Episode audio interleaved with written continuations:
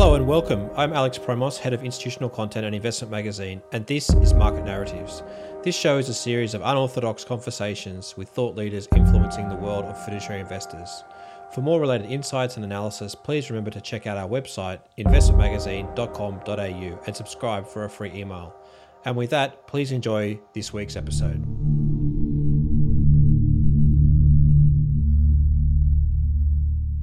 My guest today is Kathryn Kaminski. She is the Chief Research Strategist and Portfolio Manager at AlphaSimplex, which is an affiliated investment manager of Natixis. This conversation today covers why your market views may not line up with financial theory and whether that's okay, the detachment of the market from fundamentals, you know, the nature of how the market's changed, and how to capture these behavioral aspects as a systematic investor. We also look at how to incorporate the current market conditions in a systematic model, the risk of feedback loops when there's a lot of investors on the same trade, the danger potentially of being short at a time of immense Fed support, and finally, what does she mean by the term crisis alpha? I hope you enjoy the conversation. One of the things that I wanted to ask you is, you know, for a lot of people that will be listening to this podcast, they will be thinking about the you know the financial theory that they've learned from university from you know other sorts of academia cfa and saying to themselves hold on a second. The financial theory is not lining up with what's happening in the markets today. You know how do you think about it in your role? I mean, that's a fantastic question because honestly, I'm someone who's taught finance theory for a while at certain points in my career. And I think this year is a fantastic example of how things may not be as they seem. I mean, honestly, seeing rates go negative, it's very confusing from a finance theory perspective. Seeing prices go negative in oil this year, and also just seeing the type of moves and dislocations we saw this year, coupled with the fact that most people are very quick to realize that the fundamentals and the economy is looking very different from the market itself. And the way that I like to think about this is that many times the market is very efficient. And in certain periods, in fact, we can have sustained periods where, you know, the market is more run by expectations and emotion. Um, and sort of our ability to try and maneuver where the market is going as things change substantially. And there's nothing better uh, of a shock for the markets than a health crisis or um, any of the large disruptions that the markets have experienced over history, whether it's the Industrial Revolution or the tech bubble or just something that changes the way that we do business, the way that we live, the way that we think, the way that we monitor and manage our risk. And I think that's where we are today. And now I think about it as expectations and emotion running markets more than fundamentals in some ways. So, is it possible to have a plan for this type of market environment? That's part of our process. So, even in the most extreme market scenario like this year, we had a plan in place and our models adjusted to it and they adapt to changing volatility environments, to changing volume environments, um, and adjusted to those uh, undulations accordingly. Mm-hmm. Um, and that is sort of the way systematic models are supposed to be built in the sense that they're built to have the ability to change if the fundamentals change. You know is hard to know when that's going to happen. So we want to be as malleable as possible in terms of how we can detect changes and how we adjust um, our positions over time I wonder what your thoughts are on a lot of asset managers and their ability to actually capture some of these behavioral aspects. You, know, you talk about the emotions that that drive a lot of the market, and the way the market works, obviously, is a is the marginal buyer and seller. It plays a very large impact on it. You know, do a lot of asset managers have the ability to capture some of these behavioral aspects in their models? I think it's hard because behavior is complex and people behave differently as individuals than they behave as groups. And what we are really captivating on as a momentum type investor, or someone who's looking at overall global trends, is when we have sustained offsets in groups of individuals that are having similar behavior.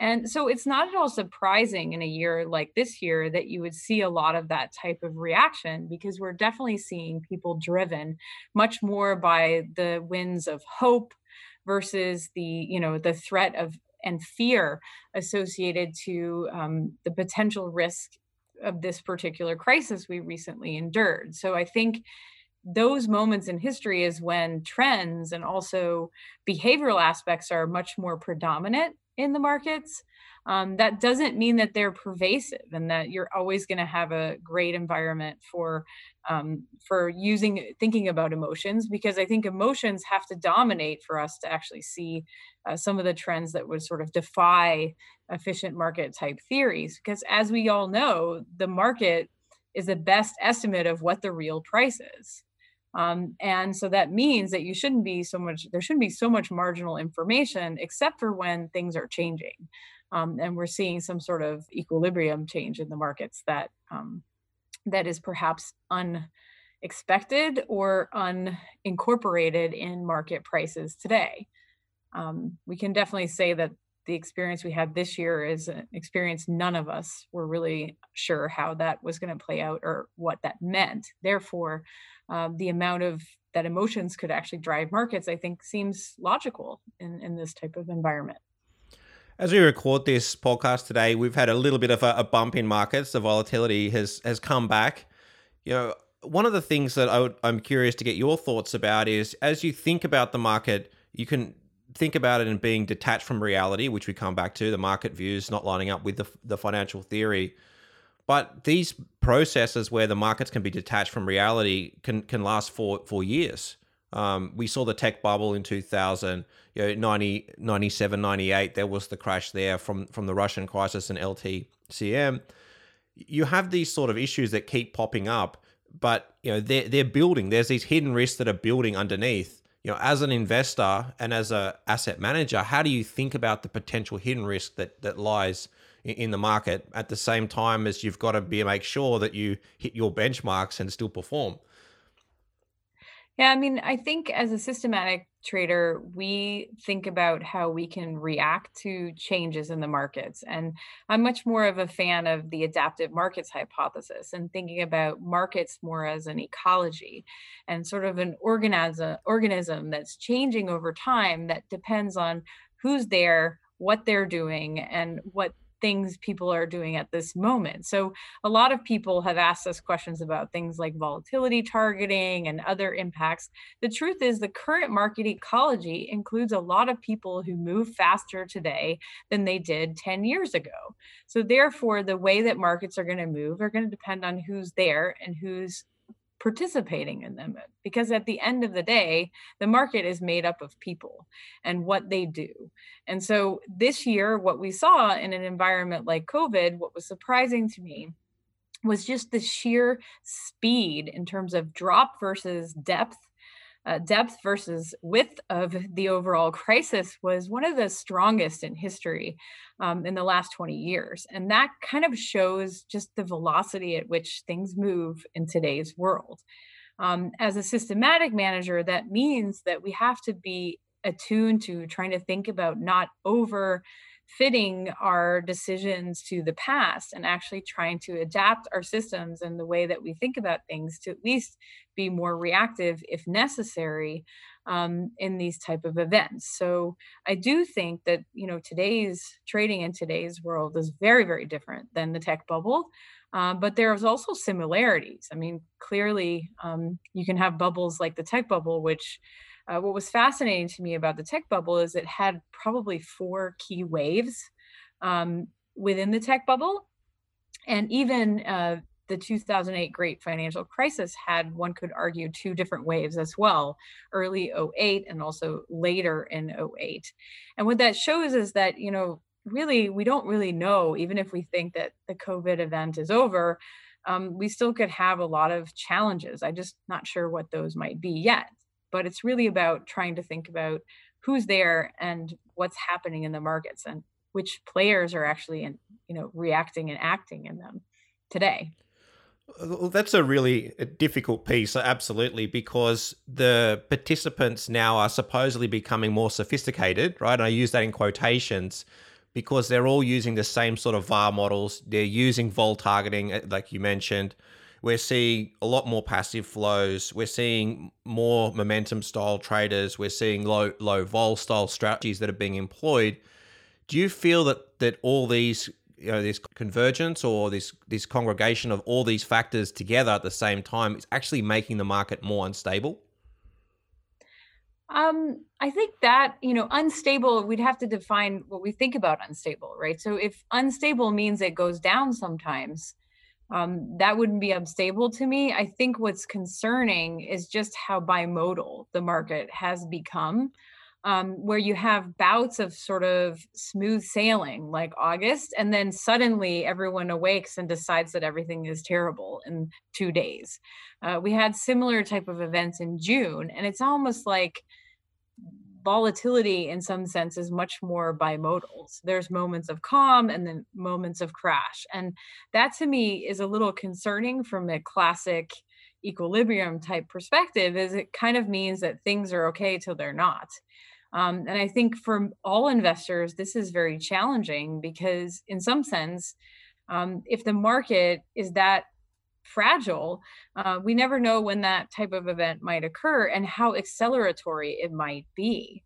Um, I know for myself, and looking at positions and how things were moving in February, it was pretty scary to see how much uh, the market was able to fall in such a short period of time. If you think about what that means for value destruction, but then at the same time, you saw a large amount of sort of recalibration, um, buying buying the dip, and, and many institutions coming in saying, "Wait a minute, we're long-term investors. This is a massive reduction in the value of these assets and we believe that the fundamental values is higher than this and those investors came in and recalibrated the market quickly um, then some might argue that because of the resurgence then you also saw retail investors start to fall into place seeing the tremendous gains, perhaps also sitting at home wanting something to do um, in the equity markets. And you saw really sort of a fantastic momentum trade, one of the best months in uh, equities um, in history in in April and May. I mean, in April particularly. So you saw a lot of that, you know, follow on behavior. And so now the question is that I was actually quite surprised that we saw still such a big resurgence in August as well. Um, so to me, that seems to be the current dynamic, flipping between peaceful, happy, everything's fine, and everything's falling apart. And that's very consistent with a narrative of, you know, you know, trying to deal with crisis. I mean, when you deal with crisis day to day, it seems fine, but then sometimes you feel like the cards are falling down. And I think that's sort of the emotion that we've seen this year in the markets. We saw a couple little peaks into this type of behavior in 18, but this year we've really seen this come out in full force. Yeah, as a as a systematic trader um, and a model builder, how do you then take these sort of changes in market regime that we're seeing and embed it into your model? What's what's great about being a systematic trader, and I have to say this year I've enjoyed being a systematic trader more than every any other year in the sense that we wake up every day and we don't have to make gut decisions. We plan our systems to build in reactive response to markets as they change. And we do this by trying to measure different um, trends and different approaches across multiple horizons, but also to incorporate different measures of volatility, volume, all of the above, so that our systems can actually start to measure market changes and adapt as those markets move. So, you know, as we saw markets changing earlier this year, our systems naturally measured that intraday volatility and volatility was rising, aka that risk in the markets has been going up. And we also saw that there were some reversal in some of the signals that we saw, so aka that um, things should perhaps be uh, changing directions. So I would I definitely would say that our goal is for our systems to react to the markets, not for us to have to intervene or to overlay any sort of short term uh, emotional response. And I think this year, why I said I like being a systematic trader is it would be very difficult to make a call on any of the days where things are very difficult in the markets for numerous reasons. We all know that it's hard to make a decision in the heat of the moment.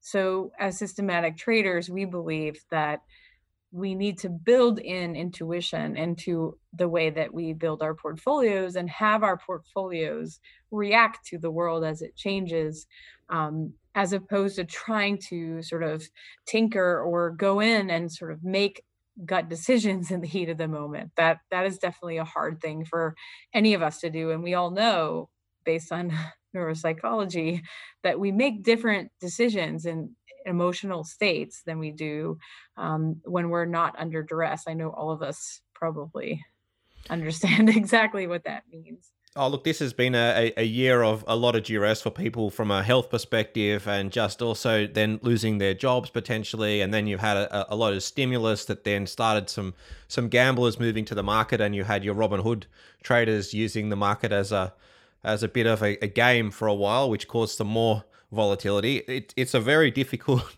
time, absolutely, to to understand, particularly if you want to link your investment decisions to fundamental, or particularly if you were a value investor. Um, it's not a great time to to be a value investor. But I wanted to go back to the market more broadly. The market is obviously different assets you can trade, commodities, currencies, and so forth what what do your signals tell you about where is best to put on these bets? You know, you, you mentioned a lot of the signals that you look for um, around parts of the market you like to trade. Has that changed significantly given what we've seen in the last you know six months with with COVID? So what's interesting is that people always say to me that stimulus and government intervention will, you know, manipulate the markets and destroy trends. And and I say that's correct, but it's also incorrect because stimulus and um, other intervention creates new trends. Um, and so that's exactly what we see is that it won't create the same trend that perhaps it was trying to avoid, but every action creates subsequent reactions in markets that re- create new trends that are interesting for us. So I know in 2019, one of the best trends we saw was actually uh, yields going down so low in the US. But then this year, we saw massive movements in commodities. We've also seen interesting uh, dollar trends um, and a you know somewhat of a inflation theme that has been emerging um, across futures markets the second half of this year. Well the year feels like it's been a long year but basically since q3 began. And what's interesting with that is it kind of shows that there's a trend somewhere for some reason um, everywhere. And so what we're trying to do is just find ways to measure across different asset classes across different speeds across different methodologies where are things moving and follow where those movements occur. That also means that risk allocation is going to be not stagnant, it's going to vary. So, in some years, there's fantastic trends going on in uh, commodity markets or currencies, and you may see less things going on in bonds. To be honest, bonds have been pretty range bound since April. Uh, but we've seen tremendous moves in equities. We've also seen this reflation move in commodities, and we've seen um, one of the most spectacular uh, devaluations of the dollar in in years. So, I mean, it's been a very interesting environment. You're seeing some changes um, throughout the markets this year that indicate that yes, the same trend that they're controlling is maybe not there, but that creates new trends because as things change, things move in different ways. You talk a lot about trends and risk and risk control and so forth. Do you feel that this market environment has also changed the length of time of your trades? You know, they're getting shorter and you need to be more careful about how long you keep particular trades on in this environment because things mean revert quicker or do they take longer? So that's again something that we we build into the way we think about markets and we're measuring them at different speeds. And we find that markets are either slower or faster um, for different asset classes over different time horizons. So you can have a year where um, it may be better to be a slow equity investor. For example, um, if you had just ignored and not looked at your accounts in the equity markets for this year and been a non trading investor, surprisingly enough, you'd actually be up this year, which is pretty phenomenal. Um, and you would have never looked at what happened in between. So, what we see is that we try to measure across multiple different speeds and different horizons because asset classes move at different speeds at different times and they react differently uh, to different environments. So, we have to try to build that in uh, and put risk where risk is best served. Um, and sometimes that means that things change quickly. Sometimes it means it's slower. The biggest mover this summer has been currencies. Um, before that, we saw a lot of commodities before we saw equities move a lot. So you can see that the world is dynamic, and we as systematic traders have to build that into our process. You know, as you're building these these things into the process, you know, how much do you think about feedback loops in terms of your influence as you're investing and other people do similar things to you, and the potential for this feedback loop to continue, and then potentially create other sorts of crises um, that that come because so many people are on the same trade. No, I, w- I would agree. This is something, this is sort of a chicken and egg problem that we think about a lot. Um, it's harder to imagine uh, being able to impact global equity markets because they're so massive and so large. But we definitely do question sometimes how how important our impact is in some of the smaller markets. We tend to try to limit our size in those type of markets to avoid some of that. But in general, um, that's one of the key questions that we have to think about is how much is this um, being inflated by people having a similar trade? Um, and that's challenging because it's very hard to measure that. It's very hard to know um, what's driving every market participant out there because, in some sense, all investors are trend followers, right? So when we see things go up, we want to buy them. When they go down, we want to sell them um, not just us. Um, that's individual investors as well. So, you know, trend following is sort of a natural human behavior. It captivates on the fact that there's positive feedback loops occasionally in how people behave. And, you know, we just try to have a very systematic approach to it as opposed to a sort of ad hoc approach. And I think over time, diligence and risk management is what makes the difference um, there in terms of how how you can actually manage that return profile. Mm-hmm. You're well known for the term crisis alpha. I wanted to give you the opportunity to explain what does that mean, particularly in the markets that we see today, and, and how would you see that that actually works? How what are you actually capturing as part of that process? That's a great question, and um, back in, after 2008, um, I was very fascinated by systematic trading and by the rules that investors use to make decisions in markets because obviously, you know, human beings use rules to make decisions, whether it's about what they eat for dinner or how they behave. Um, and so, what fascinated me was how very classic trend following systematic rules tended to do very well during periods of stress or crisis in markets. And in some sense, the critique of a systematic strategy would be that markets are efficient. There's it's impossible to measure the trends and follow them and and actually find um, opportunities. Whereas what i found was that during periods of crisis when things change it's precisely those moments where you see extended trends across wide ranges of asset classes which are somewhat hard to predict um, prior to those type of events. And so I coined this term called crisis alpha, which is the opportunities found during periods of market crisis or stress. And I made the term general because, in fact, any type of stress or dislocation is, in some sense, a crisis. The same thing could be said about an oil crisis, or if yields go up, I think a lot of us would call it a crisis as well. So, anytime things are difficult and people are in a state of somewhat emotional distress or things are changing, that's when you can actually see sustained uh, changes and price moves in the market. Put more simply, when things get difficult and crazy in markets, at the bottom, it's actually best to look at where the market is moving. And what we really do is measure where the market's going. And during periods when things change, the market actually has a lot of information about where things could potentially go. Just to tell you one other anecdotal story, um, I was quite shocked at the beginning of this year because sitting in January, I myself was unaware of how pervasive the COVID crisis would be. And I think us in the US, we were sort of not aware of how much it was going to be across the globe. It was sort of a naive, that can't happen kind of scenario. And what was very scary was that when we looked at the trends in global asset prices prior to February, there were massive trends already building mm-hmm. in some of the asset classes that we trade. So, for example, yields were already starting to plummet. So, that meant people were getting nervous. And also, we saw commodity prices starting to fall. And what does that mean? It means that people were concerned about demand.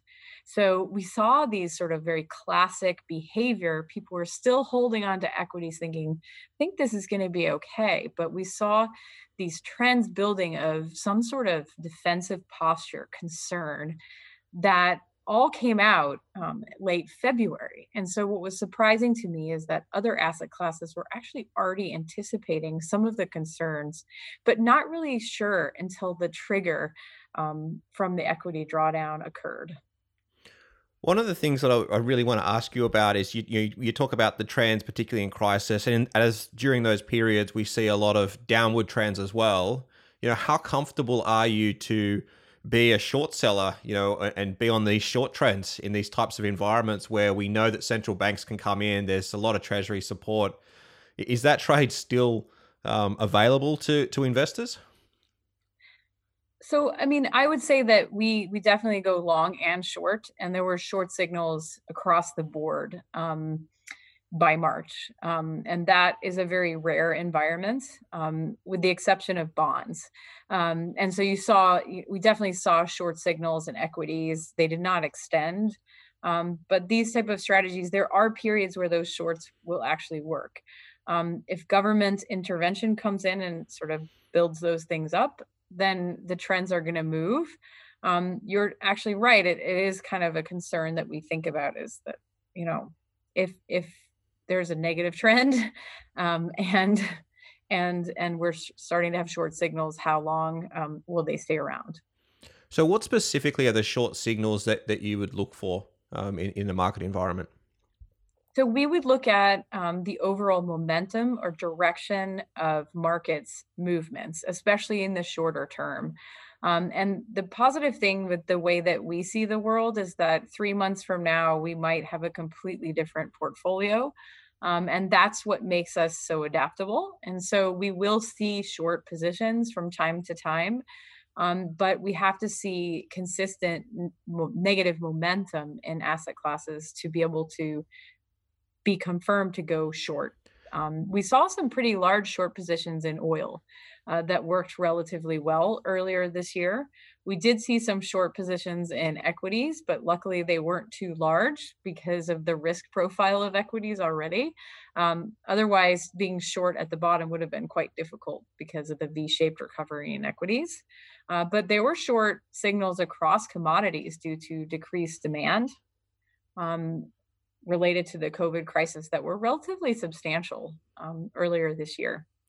One of the things I wanted to ask you is you mentioned equities there as almost a homogenous group, but there are a lot of sectors and, and, areas that, that make up the equities, you know, the whole market. You know, how do you think about um, a particular short trade? Let's say, for example, in the equity space, do you think about it from a, a US market, from a, you know, a, a top 100, a particular sector like the airlines or an individual security? What do you look for in terms of finding those particular um, short opportunities?